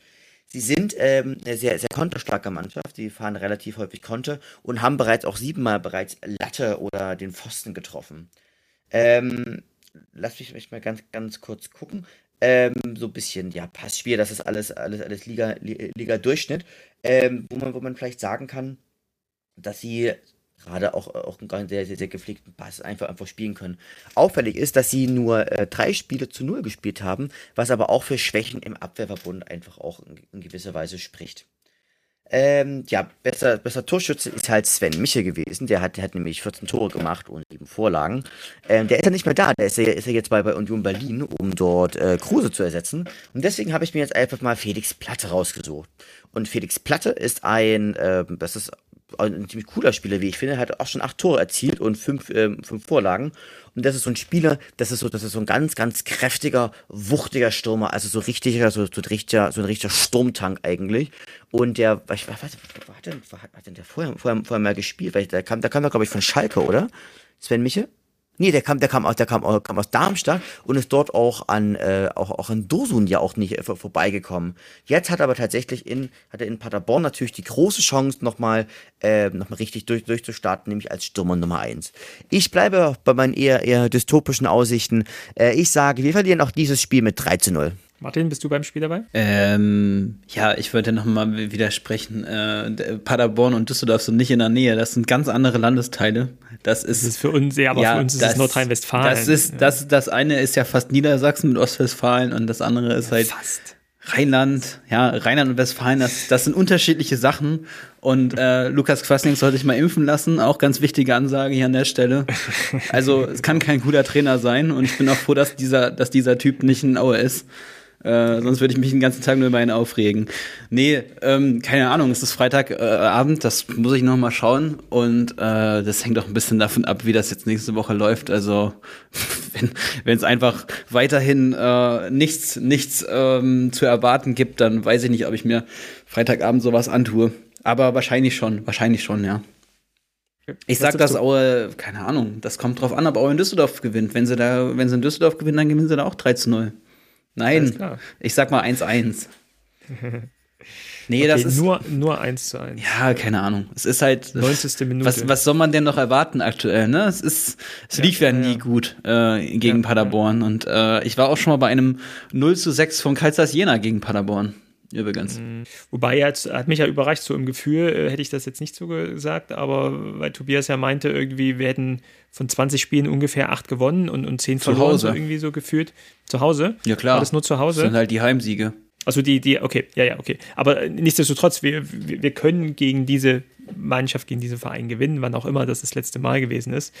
Ähm, gibt mir etwas Mut, ähm, aber ich glaube auch in der aktuellen Situation ähm, wir brauchen halt mal dieses Erfolgserlebnis. Ob das jetzt auf unserer Auswärtstour in Düsseldorf, in Paderborn passiert, weiß ich nicht und glaube ich auch tatsächlich nicht. Deswegen tippe ich wieder ähm, mein zweites 2 zu 0 für diese nächsten zwei Spiele. Und man muss ja auch sehen, Paderborn war ja auch früher einfach ein Abschiedskandidat. Also das ist ja auch eher so die Vorzeit deren Zweitliga-Zugehörigkeit. Ja. Nun gut, schauen wir mal. Pentela Arena auch eine sehr schöne, traditionsreiche Arena, oder, Martin? Das wird ja auch unter Groundhoppern das Möbelhaus genannt. genau. Weil es direkt neben dem äh, Möbelhaus von Friedrich, äh, von, von, äh, von Wilfried Finke ist, der auch vor relativ kurzer Zeit verstorben ist. Ja. Und er hat ja auch diese Möbelhauskette jetzt verkauft. Sind die noch äh, Trikotsponsor? Oh, da fragst du was? Nee, die haben doch äh, Ach die, ach, die haben ja diesen, diesen äh, Tipp-Anbieter, oder? Wie, wie alle, wie, wie fast Ist das noch so? Ich weiß gar nicht. Also Paderborn ähm, hat aktuell, nee, Bremer. Bremer ist doch auch schon länger bei den Sponsor, ist doch auch ein regionales Unternehmen. Okay. Und Paderborn sucht doch auch seit, seit längerer Zeit den lokalen Investor. Also das ist doch ein Running Gag, dass die ausgegliedert Mensch. haben und keine Investoren haben. Okay. Und ja auch Gut. das EV deshalb aus dem Logo gestrichen haben. Okay, gut. Dann sind wir doch schon wieder am Ende der Folge. Oder habe ich was vergessen? Wollt ihr noch etwas sagen? Ja, herzlichen Glückwunsch an Denise Herrmann. Ist Olympiasiegerin geworden. Können es deshalb auch sagen, Aue ist Olympiasiegerin. äh, sie ist nämlich in, ich glaube, in Bad Schlema geboren und ihr Vater war ja auch Handballspieler in der Oberliga. Mhm. Und äh, ich habe bis heute jetzt nicht rausgefunden, bei welchem Verein er ist, aber es macht ja keinen Sinn, als es nicht äh, Wismut Aue ist. Also ja. Kann ja nur der. Herzlichen Glückwunsch. Herzlichen Glückwunsch, genau. Der Verein hatte ja auch was dazu gemacht. Ich weiß nicht, ob ihr das gesehen habt.